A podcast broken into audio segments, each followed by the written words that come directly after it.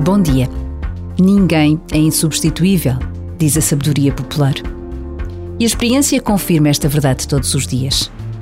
Mas apesar de ser verdade, saber valorizar o trabalho de cada um, mesmo de quem já não está presente, é uma opção de vida.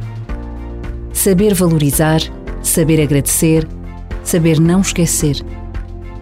Por vezes, basta a pausa de um minuto para nos apercebermos da relevância destas decisões em tantas dimensões da nossa vida, desde o trabalho até às relações pessoais. E Deus espera o melhor de cada um de nós todos os dias.